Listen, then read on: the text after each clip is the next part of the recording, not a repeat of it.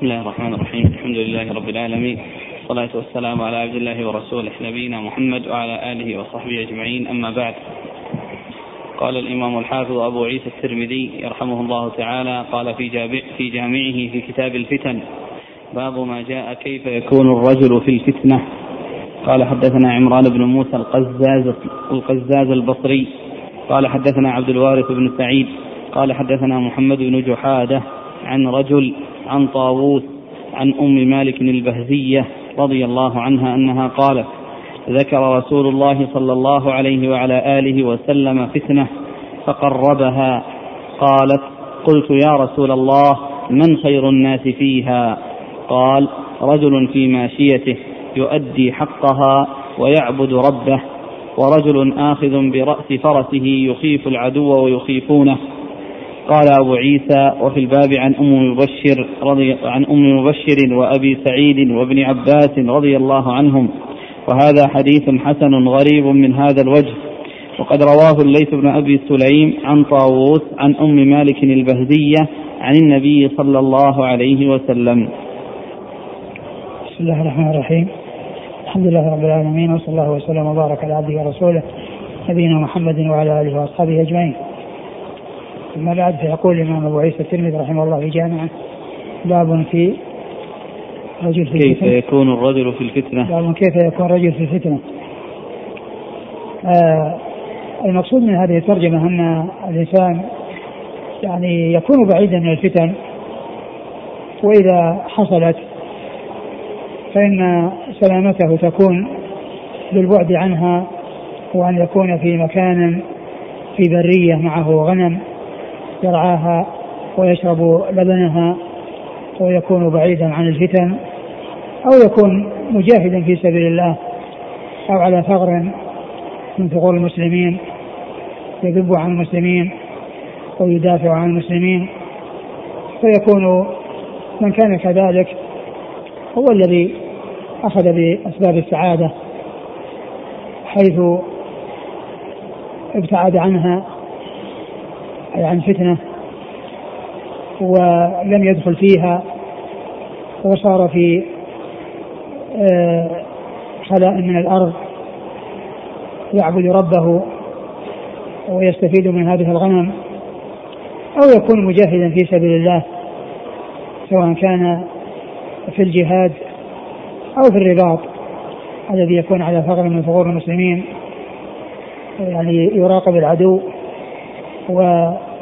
ويسعى إلى عدم الحصول آه، تسرب الأعداء أو دخولهم إلى بلاد المسلمين لكونه متيقظا منتبها في هذا الثغر الذي هو مرابط فيه. وأما إذا كان الإنسان ليس كذلك وإنما كان داخلا في الفتن وموغلا فيها فإنه يجني على نفسه ويجني, ويجني على غيره. أعيد الحديث. ذكر رسول الله صلى الله عليه وآله وسلم فتنة فقربها. قالت قلت يا رسول الله من يعني قربها يعني ك يعني كأنها قريبة وأنها يعني آه، على وشك. يعني آه، قربها أن قربها قريب فقربها يعني ليست بعيدة. نعم. قالت قلت يا رسول الله من خير الناس فيها نعم. قال رجل في ماشيته يؤدي حقها ويعبد ربه نعم. ورجل يؤدي حقها أي زكاة أي زكاتها يعني يخرج زكاتها ويعبد ربه يعني فيكون يعني مستقيما على طاعة الله يعبد الله وعنده هذا الرزق الذي يقيم به عوده ويقيم ويقضي به حاجته حتى يعني يتوفاه موته على ذلك أو تذهب الفتن ويكون مع المسلمين على خير وعلى أحسن حال مع ذهاب الفتن والسلامة منها. نعم. ورجل آخذ برأس فرسه يخيف العدو ويخيفونه. يخيف العدو ويخيفونه ليكون في الجهاد في سبيل الله أو بالرباط في سبيل الله لأن المجاهد يخيف ويخاف وكذلك المرابط يخيف ويخاف نعم.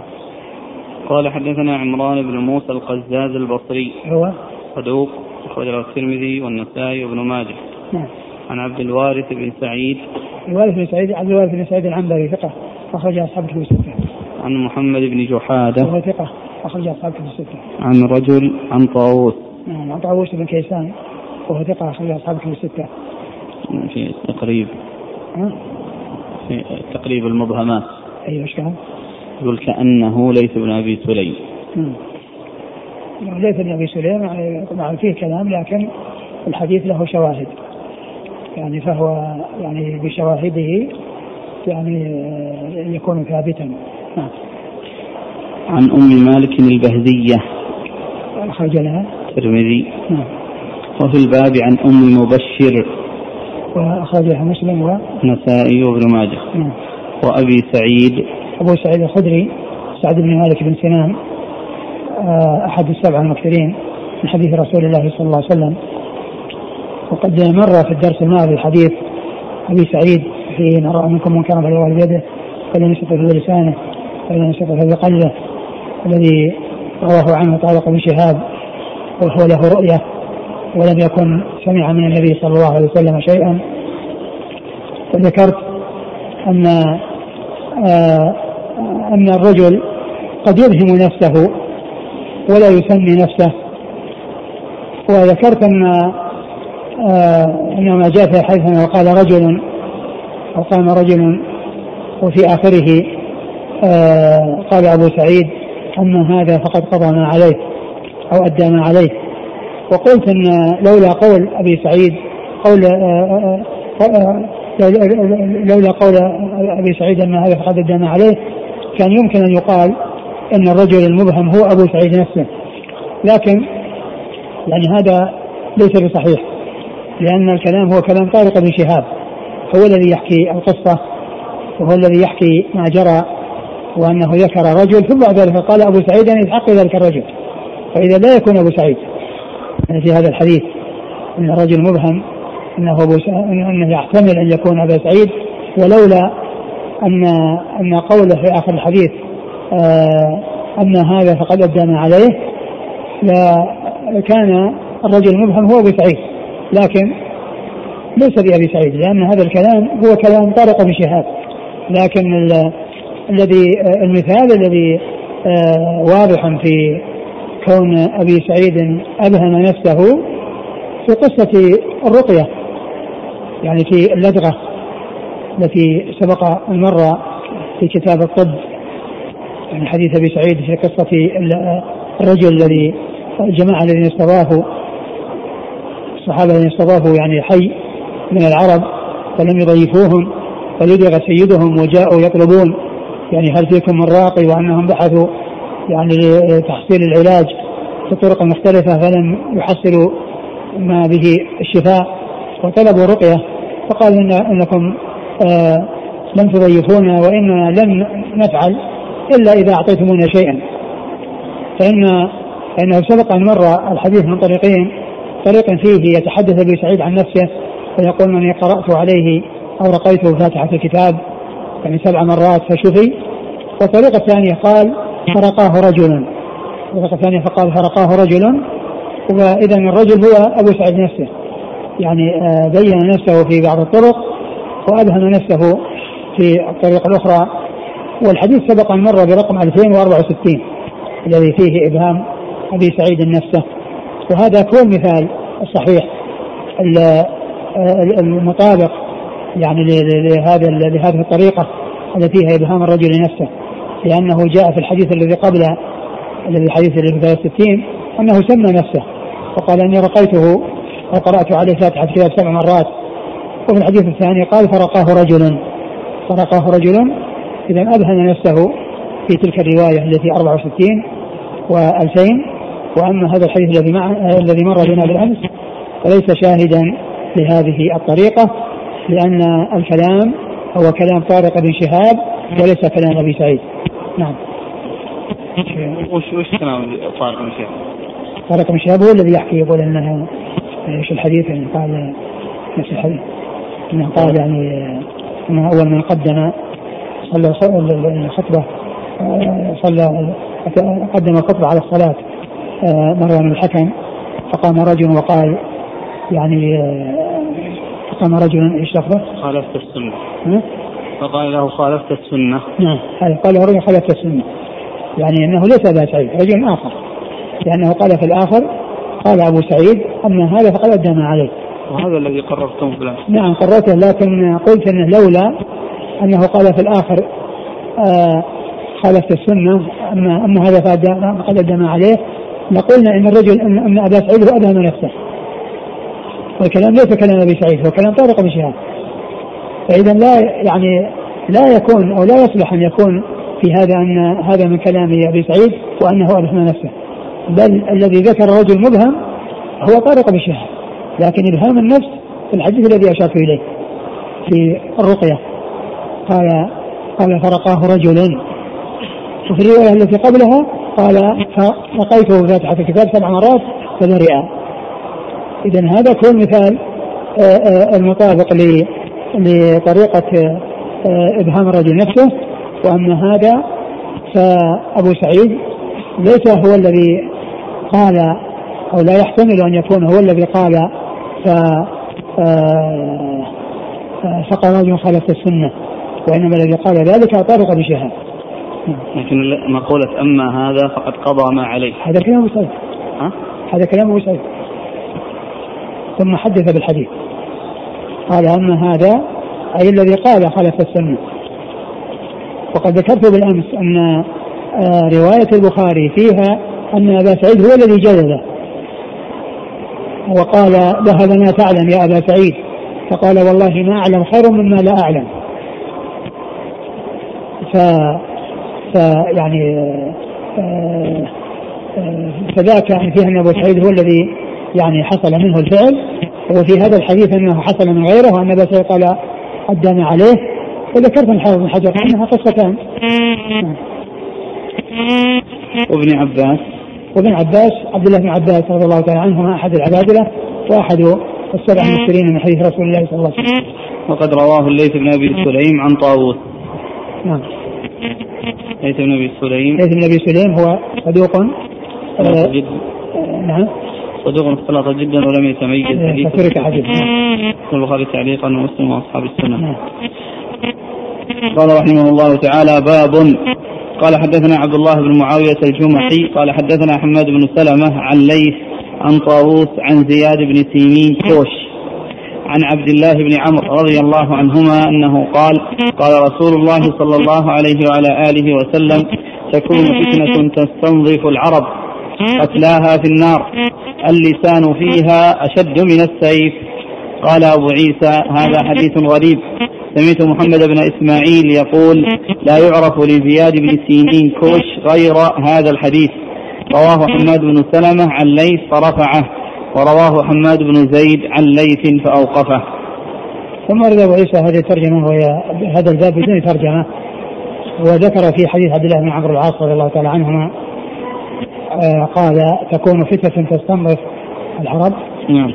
تستنظف العرب. إيش قال في الشرح؟ تستنظف؟ في الحاشية عندنا تستوعبهم هلاكا. يقال نعم استنظف الشيء. نعم. تستوعبهم هلاكا. يقال استنظف الشيء إذا أخذه كله. نعم. بعده. استنظف العرب. إيش بعده؟ ومنه قوله مستنظفت استنظفت الخراج ولا يقال نظفته كذا في النهاية. قال القاري وقيل أي تطهرهم من الأراز من الأرذال وأهل الفتنة وأهل الفتن. ثم قال قتلاها جمع قتيل بمعنى مقتول. في النار أي سيكونون في النار أو هم حينئذ في النار لأنهم يباشرون ما يوجب دخولهم في النار. يعني المعنى الثاني ذكرها القاري أنها تطهرهم من من من من, من الإيش؟ من الأرذال. وأهل الفتن. يعني تطهرهم يعني بقتلهم وأنهم يعني يعني يقتلون يعني في هذه الفتن. فيعني فقتلاهم يعني في النار واللسان فيها أشد من السيف.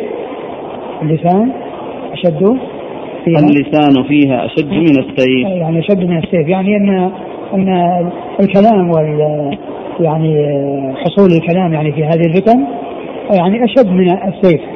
يعني فيه اقتتال وفيه قتلى وفيه كلام والكلام يعني لشدته ولعظم مضرته أشد من السيف.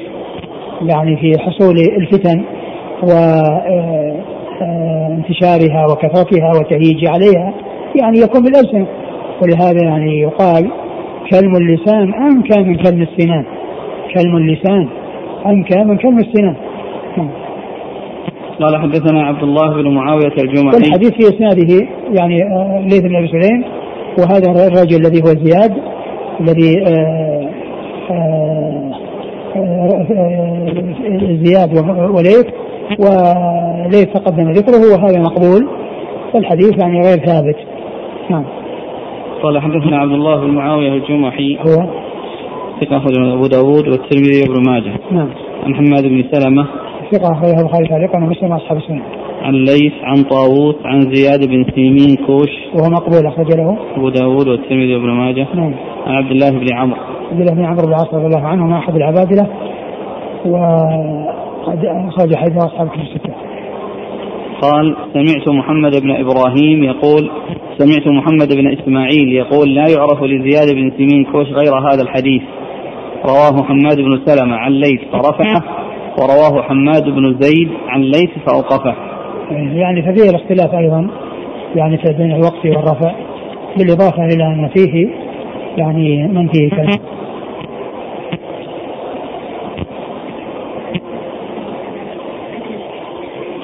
قال رحمه الله تعالى باب ما جاء في رفع الأمانة. قال حدثنا هناد قال حدثنا أبو معاوية عن الأعمش عن زيد بن وهب عن حذيفة بن اليمان رضي الله عنهما قال حدثنا رسول الله صلى الله عليه وعلى آله وسلم حديثين قد رأيت أحدهما وأنا أنتظر الآخر. حدثنا أن الأمانة نزلت في جذر قلوب الرجال ثم نزل القرآن فعلموا من القرآن وعلموا من السنة. ثم حدثنا عن رفع الأمانة فقال ينام الرجل النوم فتقبض الأمانة من قلبه فيظل أثرها مثل الوقت. ثم ينام نومة فتقبض الأمانة من قلبه فيظل أثرها مثل المجل.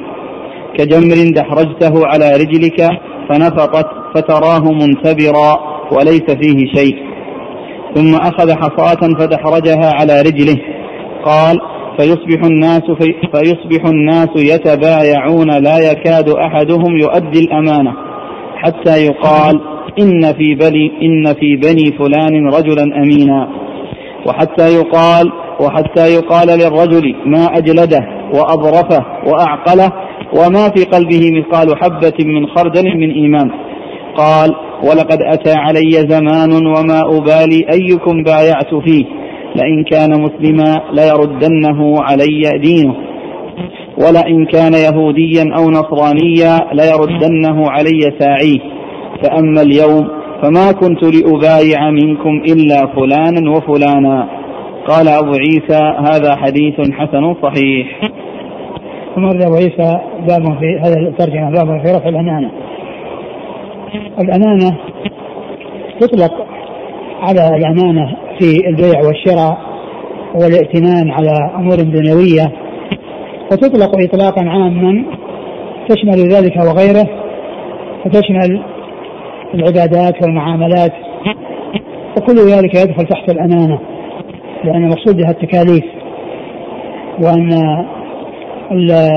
الإنسان اؤتمن على الأوامر والنواهي بحيث طلب منه أداء المأمورات وطلب منه أيضا الابتعاد عن المحرمات. فمن الناس من يؤدي الأمانة على هذا العموم الذي الذي هو القيام بالتكاليف آه، آه، فعلا وتركا امرا ونهيا. ومن الناس من يكون بخلاف ذلك.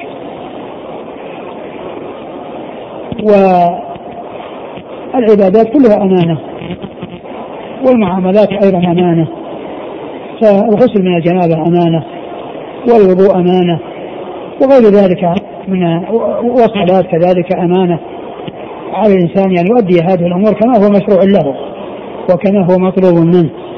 وأيضا معامله معاملة بين الناس. يعني يكون أمينا في معاملته لا يكون خائنا ولا مخادعا. وإذا اؤتمن على شيء حسبه وأداه كما اؤتمن عليه وأدي يعني إليه لا يخون ولا يخل بالأمانة الذي اؤتمن عليها فإذا هي تكون عامة وتكون خاصة.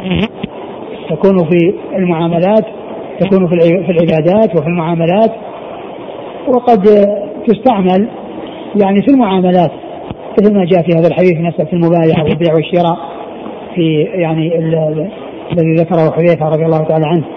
ولكنها ليست مقصورة على الأمانة في المعاملات. يقول حذيفة حدثنا الرسول صلى الله عليه وسلم بحديثين. رأيت أحدهما وأنا أنتظر الآخر. أي حديثين في الأمانة. يعني حديثين يتعلقان يتعلقان بالأمانة. أحدهما في حصولها وثبوتها واستقرارها والثاني في رفعها. قال فأنا رأيت الأول وأنا أنتظر الآخر الآخر الذي هو الرفع. فقال الحديث الأول قال إن الأمانة نزلت في جذر قلوب الرجال. يعني في أصل القلوب. ف ثم نزل القرآن فعلموا من القرآن ما علموا وعلموا من السنة ما عملوا ما علموا.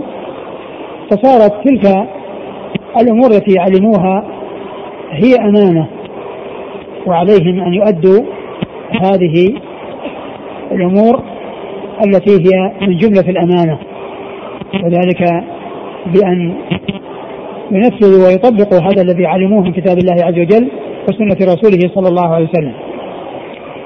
ثم حدثهم عن رفع الأمانة فقال ينام الرجل النوم فتقبض الأمانة من قلبه فيظل أثرها مثل الوقت. ينام الرجل النوم.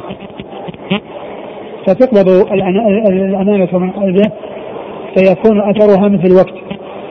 والوقت هو النقطة التي على الشيء يعني لونها يختلف عن لونه. كأن يكون بياض فيه نقطة سوداء. يعني معناه إنه يعني ظهر في القلب يعني تغير وتأثر يعني يختلف عن صفائه ونقائه ونظافته وطهارته. فصار فيه تلك النقطة التي فيها المخالفة يعني لهيئته التي هو عليها. فتكون يعني مثل الوقت وهي النقطة التي الصغيرة التي يخالف لونها لون القلب. ثم ثم ينام نومة فتقبض الأمانة من قلبه فيظل أثرها مثل المجل وإذا نعم وإذا قبضت الأمانة في النومة الثانية يعني بقي أثرها مثل المجل والمجل هو الذي يكون في اليد من من من, من العمل. يعني كون الإنسان يعمل بيده يعني يظهر على يده ال ال ال يعني الانتفاخ أو التصلب أو كذا. وكذلك أيضا قد يعني يكون الإنسان يعني آه ليس صاحب عمل ولكنه إذا عمل يعني حصل في يده يعني ذلك التأثر. الذي تنتفخ اليد ويصير فيها يعني مثل الفقاقيع التي يعني في داخلها ماء يعني بسبب يعني ذلك العمل الذي عمله وهو على خلاف عادته. مثل يكون رجل الذي يكون منعم ويده ناعمة ثم يعني ينزع له من بئر يعني يعني عددا من الد... من من من, من يعني دلو يعني يعني عددا منها فإن ذلك يعني يتأثر كما جاء في أثر عن علي رضي الله عنه أنه كان يعني جاع وأنه جاء إلى امرأة وأنها يعني اتفقت معه على أن ينزح من البئر يعني آه يعني مقدارا من الذنوب وأنه آه متح لها قال فمجلت يداي يعني أنها تأثرت بسبب هذا العمل الذي هو إخراج الماء من البئر بنفسه للرشاء. والحبل الذي أثر في يده. كالمجلي أيوه. كجمر دحرجته على رجلك فنفطت فتراه ثم ذكر مثل هذا هذا المجل الذي في يده. قال كدح ك ك ك ك كجمر يعني حار يعني دحرجته على رجلك فنفطت يعني حصل فيها انتفاخ. يعني بسبب الجمر الذي وقع عليها. فيكون فيه مثل الفقاقيع يعني انتفخت يعني فيصير فيها عماء لو يعني لمسه أي شيء يعني انفتح هذا الذي حصل بسبب الجمر فيعني يكون آه يعني هذا هو الأثر في, في, في يعني في القلب. يعني مثل هذه التي آه آه آه التي حصلت بسبب آه، وضع الجمر على الرجل وأنه تدحرج عليها فصار بسببه حصول يعني هذه الآثار التي فسر بها المجل قال إيش؟ كجمر دحرجته على رجلك يعني وضعته على رجلك فتدحرج عليها فتسبب يعني ذلك حصول التأثر بالرجل وذلك بحصول كونه يعني طلع منها هذا الذي يطفو يعني ويكون يعني على يعني الجسد أو الجلد يعني فيه يعني انتفاخ وداخله ماء يعني يعني فيكون ذلك رقيقا بسبب آه وقوع الجمر على رجله. نعم. فتراه منتبرا وليس فيه شيء. فتراه منتبرا يعني بارز. يعني منتفخ بارز وليس فيه شيء. يعني ليس فيه شيء يعني يعني ليس فيه شيء يعني لها أهمية. يعني ما هي قوة وإنما هو ضعف. لأن الماء الذي فيه ماء فاسد. يعني أي شيء يلمسه يعني هذا هذا الجلد الرقيق الذي داخله ذلك الماء الذي حصل بسبب الحريق وبسبب آه، وقوع النار على الرجل فيكون هذا يعني آه، آه، أثر يعني ذلك يعني فيكون هذا النجل الذي هو بهذا الوصف وبهذا التفسير الذي ذكره والذي جاء بسبب الجمر الذي استخرجه على رجله.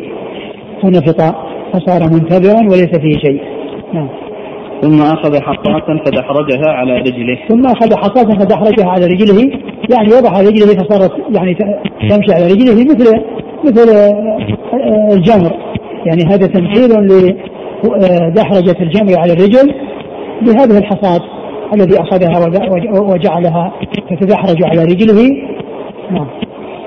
فيصبح الناس يتبايعون لا يكاد أحدهم يؤدي الأمانة حتى يقال إن في بني فلان رجلا امينا. فيصبح الناس يعني بعد ما حصل هذا التأثر الذي هو يعني كون ال ال ال القلب يعني يكون يعني يعني يكون أثره القلب كالمجل والمجل فسره بهذا الذي يحصل بسبب دحرجه الجمر على الرجل وأنه يكون منتبرا وليس فيه شيء يعني يعتد به أو له أهمية وإنما هو شيء ماء فاسد يعني تحت هذا الجلد الرقيق. فيصبح الناس يتبايعون وليس وقد رفعت الأمانة فيصبح الناس يتبايعون. لا يكاد أحدهم يؤدي الأمانة. لا يكاد أحدهم يؤدي الأمانة لأن الأمانة رفعت والخيانه انتشرت وظهرت وبرزت. نعم. حتى يقال إن في بني فلان رجلا أمينا وحتى يقال للرجل. حتى يقال يعني من يعني من ارتفاع الأمانة وعدم وجود من يؤتمن يعني يصير يضرب المثل بشخص واحد يمثل به يقال في بني فلان رجل أمين. يعني لندرته وقلته وأن الأكثرية حصل منهم الخيانة وعدم الأمانة. فيعني يكون لرفعها لم يبقى من يوصف بالأمانة إلا النادر النادر جدا حتى يقال إن بني فلان رجل في بني فلان رجل أمين. إن في بني فلان رجلا أمينا. يعني آه لندرة ندرته يمثل به بأنه أمين. نعم. حتى يقال للرجل ما أجلده وأظرفه وأعقله وما في قلبه مثقال حبة من خردل من إيمان. وحتى يقال الرجل ما أظرفه يعني كونه لطيف وجميل وديع وحسن المنظر. وأيضا يعني كونه جلد يعني عنده قوة وعنده نشاط في بدنه. يعني وكذلك العقل عنده عقل. ولكنه لرفع الأمانة من قلبه يعني يوصف بهذه الصفات وليس في قلبه مثقال حبة خردل من إيمان. نعم. ولقد أتي ولقد أتى علي زمان وما أبالي أيكم بايعت فيه. لئن كان مسلما ليردنه علي دينه ولئن كان يهوديا أو نصرانيا ليردنه علي ساعيه. فأما اليوم فما كنت لأبايع منكم إلا فلانا وفلانا. ثم ذكر حذيفة رضي الله عنه شيئا يعني حصل له من قبل وشيء رآه في آخر أمره وآخر حياته. يعني في أول الأمر يعني لكثرة الأمانة ولاتصاف الناس بالأمانة فإنه يعني لا يبالي يبايع أي أحد. لأنه إن كان مسلما فحقه سيصل إليه بسبب الدين الذي يكون في من يبايعه من المسلمين. يعني إن كان يعني مسلما فيرده عليه يعني حق حق حق حذيفة الذي عند ذلك المسلم يعني ذلك المسلم يدفعه دينه إلى أن يؤدي الأمانة ويؤدي الحق الذي عليه. وإن كان يهوديا أو نصرانيا يعني كافرا فإنه يرده عليه ساعيه وذلك يعني حصول يعني الولاية للمسلمين ودخول الكفار تحت يعني المسلمين في العهد وأن الحق لا يضيع وأنه إذا إذا ما حصل الحق من اليهودي أو النصراني فإن ولي الأمر أو الساعي الذي يعني يرسل يعني من ولاة الأمور يعني آه، آه، يتولى رد ذلك الحق إلى صاحب الحق وذلك لوجود الأمانة وكثرة الخير وكثرة الصلاح والاستقامة. ثم قال وأما الآن فلا. وما كنت لأبايع منكم إلا فلانا وفلانا. وأما الآن فما كنت لأبايع إلا فلانا وفلانا. يعني ليس كل أحد يعني آه، يؤتمن. ليس كل أحد يؤتمن وإنما الذي يؤتمن قليل. نعم. قال حدثنا هناد. هناد بن السري أبو السري ثقة أخرجه البخاري وخلق أفعال عباده ومسلم أصحاب السنة. أبي عن أبي معاوية. محمد بن خالد المطري الكوفي ثقة أخرجه أصحاب الكتب عن الأعمش سليمان بن مهران الكاهلي الكوفي ثقة أخرج أصحاب كتب الستة. عن زيد بن وهب وهو ثقة أخرج أصحاب كتب الستة. عن حيث عن حذيفة بن اليمان. حذيفة بن اليمان رضي الله عنهما وحديثه أخرج أصحاب كتب الستة. قال رحمه الله تعالى باب ما جاء لتركبن سنن من كان قبلكم قال حدثنا سعيد بن عبد الرحمن المخزومي قال حدثنا سفيان عن الزهري عن سنان بن أبي سنان عن أبي واقد الليثي رضي الله عنه أن رسول الله صلى الله عليه وعلى آله وسلم لما خرج إلى خيبر مر لما خرج إلى حنين مر بشجرة للمشركين يقال لها ذات أنواط يعلقون عليها أسلحتهم فقالوا يا رسول الله اجعل لنا ذات أنواط كما لهم ذات أنواط. فقال النبي صلى الله عليه وعلى آله وسلم سبحان الله. هذا كما قال قوم موسى اجعل لنا إلها كما لهم آلهة والذي نفسي بيده لتركبن سنة من كان قبلكم. قال أبو عيسى هذا حديث حسن صحيح. وأبو واقد الليثي اسمه الحارث بن عوف وفي الباب عن أبي سعيد وأبي هريرة رضي الله عنهما. ثم ورد أبو عيسى أبو سعيد. أبو أبو عيسى هذه الترجمة بابه. لتركبن سنن من كان قبلكم. لتركبن سنن من كان قبلكم. يعني أنكم لا لا لا لا يعني لا, لا تتبعون من كان قبلكم وتشبهون بهم وتأخذون بعاداتهم وسننهم وطريقتهم كما جاء في بعض الأحاديث حتى لو دخلوا جحر رد لدخلتموه حتى لو دخلوا جحر رد لدخلتموه يعني ما أن هذه الأمة تتبع يعني آه، آه، سنن آه، الأمم قبلها وتتبع سنة الأمة قبلها يعني من اليهود والنصارى. وقد ورد أبو عيسى حديث أبي واقد الليث رضي الله عنه قال خرجنا مع رسول الله صلى الله عليه وسلم إلى حنين. وفي رواية أبي داود طيالسي ونحن حدث عهد بالكفر. ونحن حدث عهد بالكفر وللمشركين سدرة يعكفون عندها وينطون بها صحتهم يقال لها ذات أنواط فقلنا يا رسول الله اجعل لنا ذات عنوان كما لهم ذات عنوان فقال سبحان الله. سبحان الله. لا ترك هذا كما قال قوم موسى. هذا كما قال موسى كما قال قوم موسى جعلنا إلها كما لهم آلهة. ثم قال والذي نفسي بيده لتركبن سنة من كان قبلكم. قال والذي نفسي بيده لتركبن سنة من كان قبلكم. أي لتسلكن طريقة أو طرق من كان قبلكم من اليهود والنصارى بأن تشابهوهم وتماثلوهم حتى جاء في بعض الروايات حتى لو دخلوا جحر ضرب لدخلتموه. وهذا الحديث فيه أن الصحابة الذين أسلموا وكانوا يعني أسلموا عام الفتح وبعد إسلامهم يعني خرج الرسول صلى الله عليه وسلم إلى حنين ومعه هؤلاء الذين هم حديث عهد بالإسلام وعهدهم بالكفر قريب. فرأوا المشركين السدرة يعكفون عندها وينطون بها سمعتهم فقالوا يقال لها ذات عنوان فقلنا فقالوا اجعل لنا ذات عنوان كما لهم ذات عنوان اجعل لنا ذات عنوان كما لهم ذات عنوان فقال عليه الصلاة والسلام قلتم كما قالت بنو إسرائيل لموسى اجعل لنا إلها كما لهم آلهة. مع أن هناك فرق بين المشبه والمشبه به. يعني المشبه به أقل من المشبه به. ولكن يعني هذا فيه بيان التشبه أو مشابهة هذه الأمة يعني للأمم السابقة واتباعها لها ويعني آه، آه، اتباعها اتباعها لسننها. الرسول صلى الله عليه وسلم أنكر ذلك وقال إن هذا مثل ما قال في مصعب موسى وهذا حصل منهم يعني لحداثة عهدهم بالإسلام وكون عهدهم بالكفر قريب. وظنوا أن مثل ذلك أنه لا بأس به. فالرسول صلى الله عليه وسلم بين أن ذلك غير سائغ وأن هذا شبيه بما قال أصحاب موسى لموسى اجعل لنا إلها كما لهم آلهة. قال إنكم قوم تجهلون إن هؤلاء متبر ما فيه وباطل ما كانوا يعملون. و إيش بعده؟ بعد اخر الحديث. الذي نفسي بيده لتركبن سنة من كان قبلكم. وقد وقع ما أخبر به الرسول صلى الله عليه وسلم.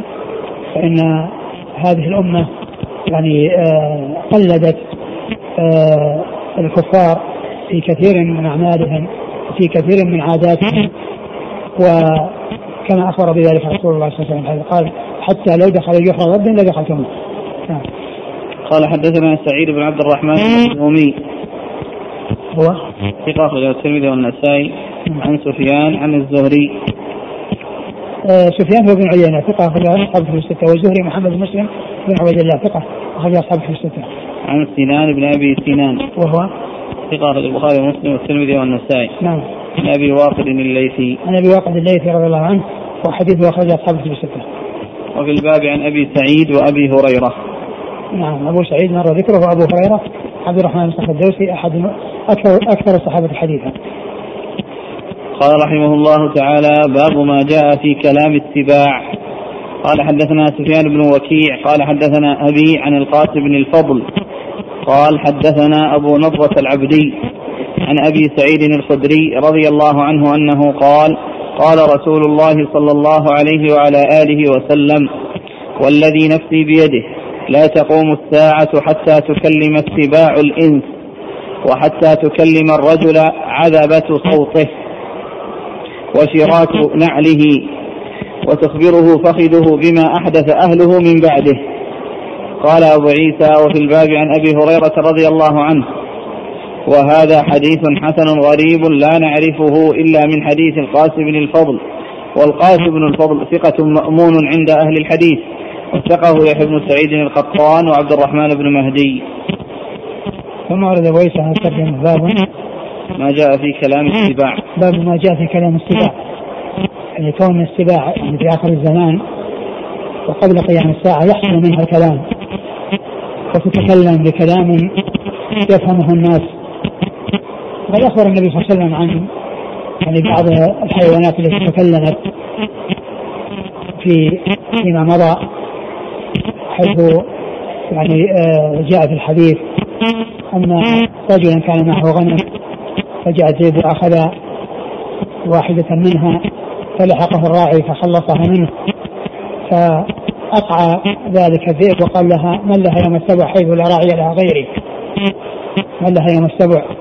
يعني يعني يعني في آخر الزمان إنه يعني يحصل يعني هذا الشيء وأنها تتكلم يعني تتكلم تكلم تكلم السبع في ذلك الوقت تتكلم السباع في آخر الزمان كما أخبر بذلك رسول الله صلى الله عليه وسلم.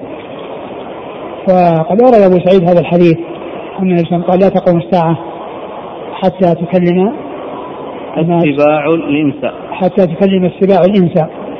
يعني الإنس السباع تتكلم مع الإنس بكلام يفهمونه وتخاطبهم.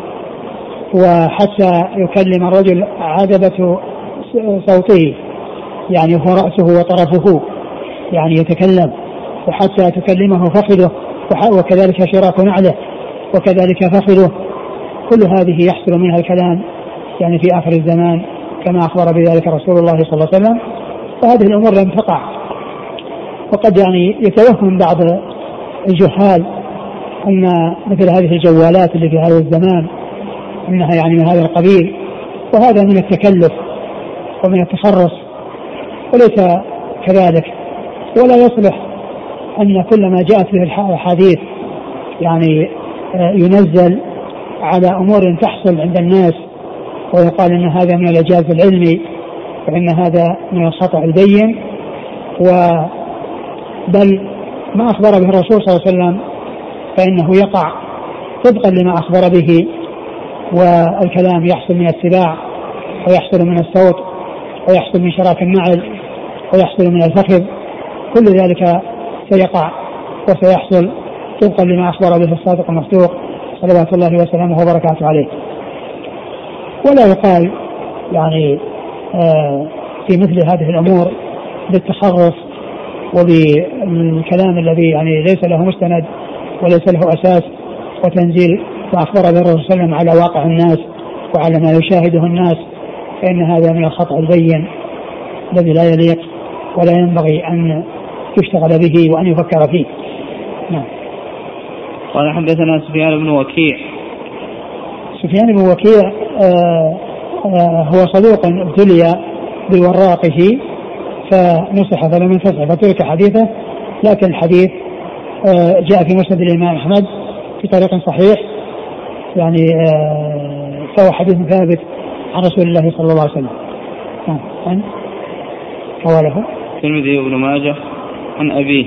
وأبوه وكيع بن الجراح الرؤاسي الكوفي ثقة أخرج أصحابه في الستة. عن القاسم بن الفضل. وهو ثقة أخرج له. البخاري المفرد ومسلم وأصحاب السنة. نعم. عن أبي نضرة العبدي. وهو المنذر بن مالك بن قطعة. وهو ثقة أخرجه البخاري تعليقا ومسلم وأصحاب السنة.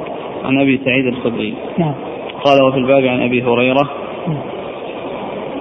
قال رحمه الله باب ما جاء في انشقاق القمر.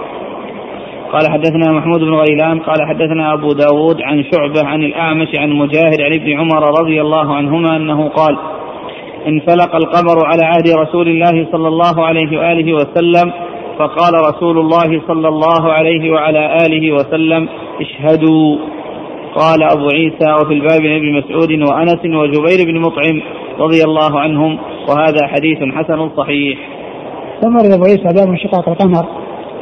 وانشقاق القمر آية من الآيات التي أظهرها الله من معجزات نبيه صلى الله عليه وسلم التي يعني تدل دلالة واضحة على صدقه وأنه جاء من عند الله في هذا الدين الحنيف وأن الكفار الذين أنكروا ما جاء به حصلت لهم الآيات البينات ومع ذلك ما حصل لهم التوفيق والقبول والاستسلام والانقياد لما جاء به الرسول الكريم صلى الله عليه وسلم فأدركهم الخذلان معجزات وبعد هذه الآيات البينات على ما هم عليه من الكفر وعلى ما هم عليه من الباطل. وقد وقد ذكر ان أنهم طلبوا يعني منه يعني آية يعني تدل على ذلك وأن يعني ف آه، آه، أعطى الله عز وجل نبيه تلك الآية حيث انشق القمر وصار قطعتين. وصار قطعتين يعني منفصلة إحداهما عن الأخرى والجبل يعني بينهما وقد يعني يعني آه، يعني يعني رأوها في الليل يعني حيث حصلت هذه المعجزة وهذه الآية البينة من آيات الله عز وجل. وقد جاء بها القرآن اقتربت الساعة وانشق القمر. قال حدثنا محمود بن غيلان. ثقة أخرج أصحاب في ستة إلى داود. عن أبي داود. هو الطيالسي ثقة أخرج البخاري تعليقا ومسلم وأصحاب السنة. عن شعبة عن الأعمش. آه، شعبة بن الحجاج الواقفي ثقة أخرج أصحاب في الستة. والأعمش سليمان بن مهران الكاهلي ثقة أخرج أصحاب في الستة. عن مجاهد عن ابن عمر. مجاهد بن جبر ثقة أخرج أصحاب في الستة. وعبد الله بن عمر أحد العبادلة وأحد السبع المكرمين من حديث رسول الله صلى الله عليه وسلم. وفي الباب عن ابن مسعود. عبد الله بن مسعود الهذلي أخرج أصحاب في الستة. وأنس. أنس بن مالك خادم النبي عليه الصلاة والسلام وأحد السبع المكثرين من الحديث وجبير بن مطعم. وجبير بن مطعم أخرج أصحاب في الستة. قال رحمه الله تعالى باب ما جاء في الخص قال حدثنا بندار قال حدثنا عبد الرحمن بن مهدي قال حدثنا سفيان عن فرات القزاز. عن أبي الطفيل رضي الله عنه عن حذيفة بن أسيد رضي الله عنه أنه قال أشرف علينا رسول الله صلى الله عليه وعلى آله وسلم من غرفة ونحن نتذاكر الساعة. فقال النبي صلى الله عليه وعلى آله وسلم لا تقوم الساعة حتى تروا عشر آيات. طلوع الشمس من مغربها ويأجوج ومأجوج والدابة وثلاثة خسوف. خسف بالمشرق وخسف بالمغرب وخسف بجزيرة العرب. ونار تخرج من قعر عدن تسوق الناس أو تحشر الناس فتبيت معهم حيث باتوا وتقيل معهم حيث قالوا. قال حدثنا محمود بن غيلان قال حدثنا وكيع عن سفيان عن فرات نحوه وزاد فيه الدخان. قال حدثنا هناد قال حدثنا أبو الأحوص عن فرات القزاز نحو حديث وكيع عن سفيان. قال حدثنا محمود بن غيلان قال حدثنا أبو داود الطيالسي عن شعبة والمسعودي سمع من فرات القزاز نحو حديث عبد الرحمن عن سفيان عن فرات وزاد فيه الدجال أو الدخان. قال حدثنا أبو موسى محمد بن المثنى. الدجال أو الدخان؟ نعم. قال حدثنا أبو موسى محمد أبو موسى محمد بن المثنى قال حدثنا أبو النعمان الحكم بن عبد الله العجلي عن شعبة عن فرات نحو حديث أبي داود عن شعبة. وزاد فيه قال والعاشرة إما ريح تطرحهم في البحر وإما نزول عيسى بن مريم. قال أبو عيسى وفي الباب عن علي وأبي هريرة وأم سلمة وصفية بنت حيي رضي الله عنهم. وهذا حديث حسن صحيح. ثم أبو عيسى ترجم باب في الخصف والخصف هو الذهاب في الأرض بحيث يعني يعني تبتلع الأرض. من يكون على ظهرها فيدخل في الأرض ويذهب فيها. هذا هو الخص. وأورد أبو عيسى هذا الحديث عن عن حذيفة بن أسيد حذيفة بن أسيد رضي الله عنه. قال أشرف علينا الرسول صلى الله عليه وسلم ونحن نتذاكر الساعة. يعني يتكلمون في الساعة. فقال إنها لا تقوم الساعة حتى تروا عشرا أي عشر آيات تسبقها وتكون قبلها. فذكر آه، ياجوج وماجوج اولها إيش؟ قال لا تقوم الساعة حتى ترى عشر آيات طلوع الشمس من مغربها. طلوع الشمس من مغربها. يعني كون الشمس عادتها أنها تأتي من المشرق وتذهب إلى المغرب وفي آخر الزمان تأتي من المغرب. بدل ما تأتي من المشرق حيث يأذن الله عز وجل لها أن تأتي من المغرب وينتهي مجيئها من المشرق وعند ذلك تقوم الساعة. يعني خروج الشمس مغربها وخروج يأجوج وماجوج والدابة؟ والدابة التي جاء في القرآن أنها تكلم الناس. نعم. وثلاثة خسوف. وثلاثة خسوف خسف في المشرق وخسف المغرب وخسف في جزء العرب. وهذا محل الشاهد من رواية الحديث لأن الترجمة هي باب في الخسف. وهذه خسوف تكون قبل قيام الساعة. خسف في المشرق خسف في المغرب وخسف في جزيرة العرب. نعم. ونار تخرج من قعر عدن تسوق الناس أو تحشر الناس تبيت معهم حيث باتوا وتقيل معهم حيث قالوا.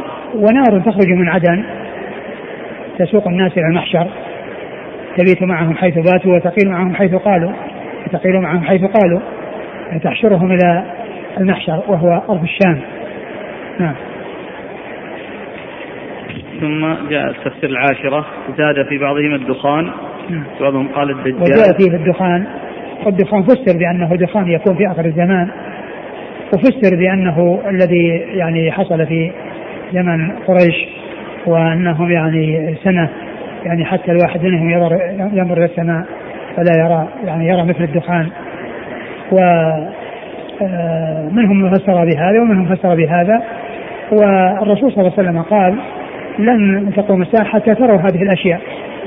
ومعلوم أن يعني هذا الذي أخبر به أنه يكون في آخر الزمان. وإن كان هذا الذي حصل لهم أنهم يعني آه، يعني رأوا يعني بسبب القحط والجذب يعني آه، ينظر للسماء فلا يرى إلا آه، مثل الدخان. نعم. وزاد بعضهم فيه الدجال. وكذلك أيضا الدجال. من العلامات التي تكون قبل قيام الساعة. وكذلك نزول عيسى بن مريم عليه الصلاة والسلام الذي يقتل الدجال مسيح الهداية يقتل مسيح الضلالة. مسيح الهداية عيسى بن مريم يقتل مسيح الضلالة الدجال. وزاد إما ريح تطرحهم في البحر. إما ريح تطرحهم في البحر يعني تلقيهم في البحر أو وإما نزول عيسى بن مريم وإما نزول عيسى بن مريم عليه الصلاة والسلام نعم. قال حدثنا بندار هو محمد بن بشار ثقة أخرج أصحاب الكتب الستة. عن عبد الرحمن بن مهدي ثقة أخرج أصحاب الكتب الستة. عن سفيان هو الثوري ثقة أخرج أصحاب الكتب الستة. عن فراس القزاز وهو ثقة أخرج له أصحاب الكتب. نعم. عن أبي الطفيل صحابي صغير أخرج له. أصحاب الكتب. أصحاب الكتب الستة عن حذيفة بن أسيد حذيفة بن أسيد أخرج له. مسلم وأصحاب السنة. قال حدثنا محمود بن غيلان عن وكيع عن سفيان عن فراس نحوه. قال حدثنا هناد عن أبي الأحوص. أبو الأحوص سلام بن سليم الحنفي ثقة. أخرج أصحاب كتب الستة. قال حدثنا محمود بن غيلان عن أبي داود الطيالسي عن شعبة والمسعودي. آه المسعودي هو عبد الرحمن. بن عبد الله. نعم.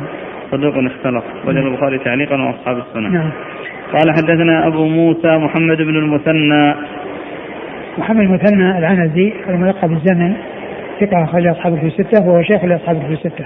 عن أبي النعمان الحكم بن عبد الله العجلي وهو ثقة له أوهام أخرج أصحاب الكتب أخرج له البخاري ومسلم والترمذي والنسائي. نعم. قال أبو عيسى وفي الباب عن علي علي بن أبي طالب أمير المؤمنين ورابع الخلفاء الراشدين الهاديين المهديين صاحب المناقب الجمة والفضائل الكثيرة وحديثه عند أصحابه في الستة. وأبي هريرة وأم سلمة أم سلمة هند بنت أبي أمية أم المؤمنين أخرج لها أصحاب في الستة. وصفية بنت حيي. وصفية بنت حيي رضي الله عنها أم المؤمنين أخرج لها أصحاب في الستة. قال حدثنا محمود بن غيلان قال حدثنا أبو نعيم قال حدثنا سفيان عن سلمة بن كهيل عن أبي إدريس المرهبي عن مسلم بن صفوان عن صفية رضي الله عنها أنها قالت قال رسول الله صلى الله عليه وعلى آله وسلم لا ينتهي الناس عن غزو هذا البيت حتى يغزو جيش حتى إذا كانوا بالبيداء أو ببيداء من الأرض خسف بأولهم وآخرهم ولم ينج أوسطهم. قلت يا رسول الله فمن كره منهم قال يبعثهم الله على ما في أنفسهم. قال أبو عيسى هذا حديث حسن صحيح. ثم أبو عيسى حديث صفية وهو في ذكر الخص وفيه أن أنه يعني يغزو يعني جيش هذا البيت وأنهم إذا كانوا في بدن الأرض خسف بأولهم وآخرهم ولم ينجوا وسطهم يعني معناه أنهم يهلكون جميعا. وقالت يعني قالت أو قلت صفية يا رسول الله فمن كره منهم؟ فمن كره منهم يعني من كان منهم مكرها وإنما يعني ما جاء راضيا وما جاء يعني بطواعية منه وإنما مكرها قال يخسر بهم ويبعثون على نياتهم.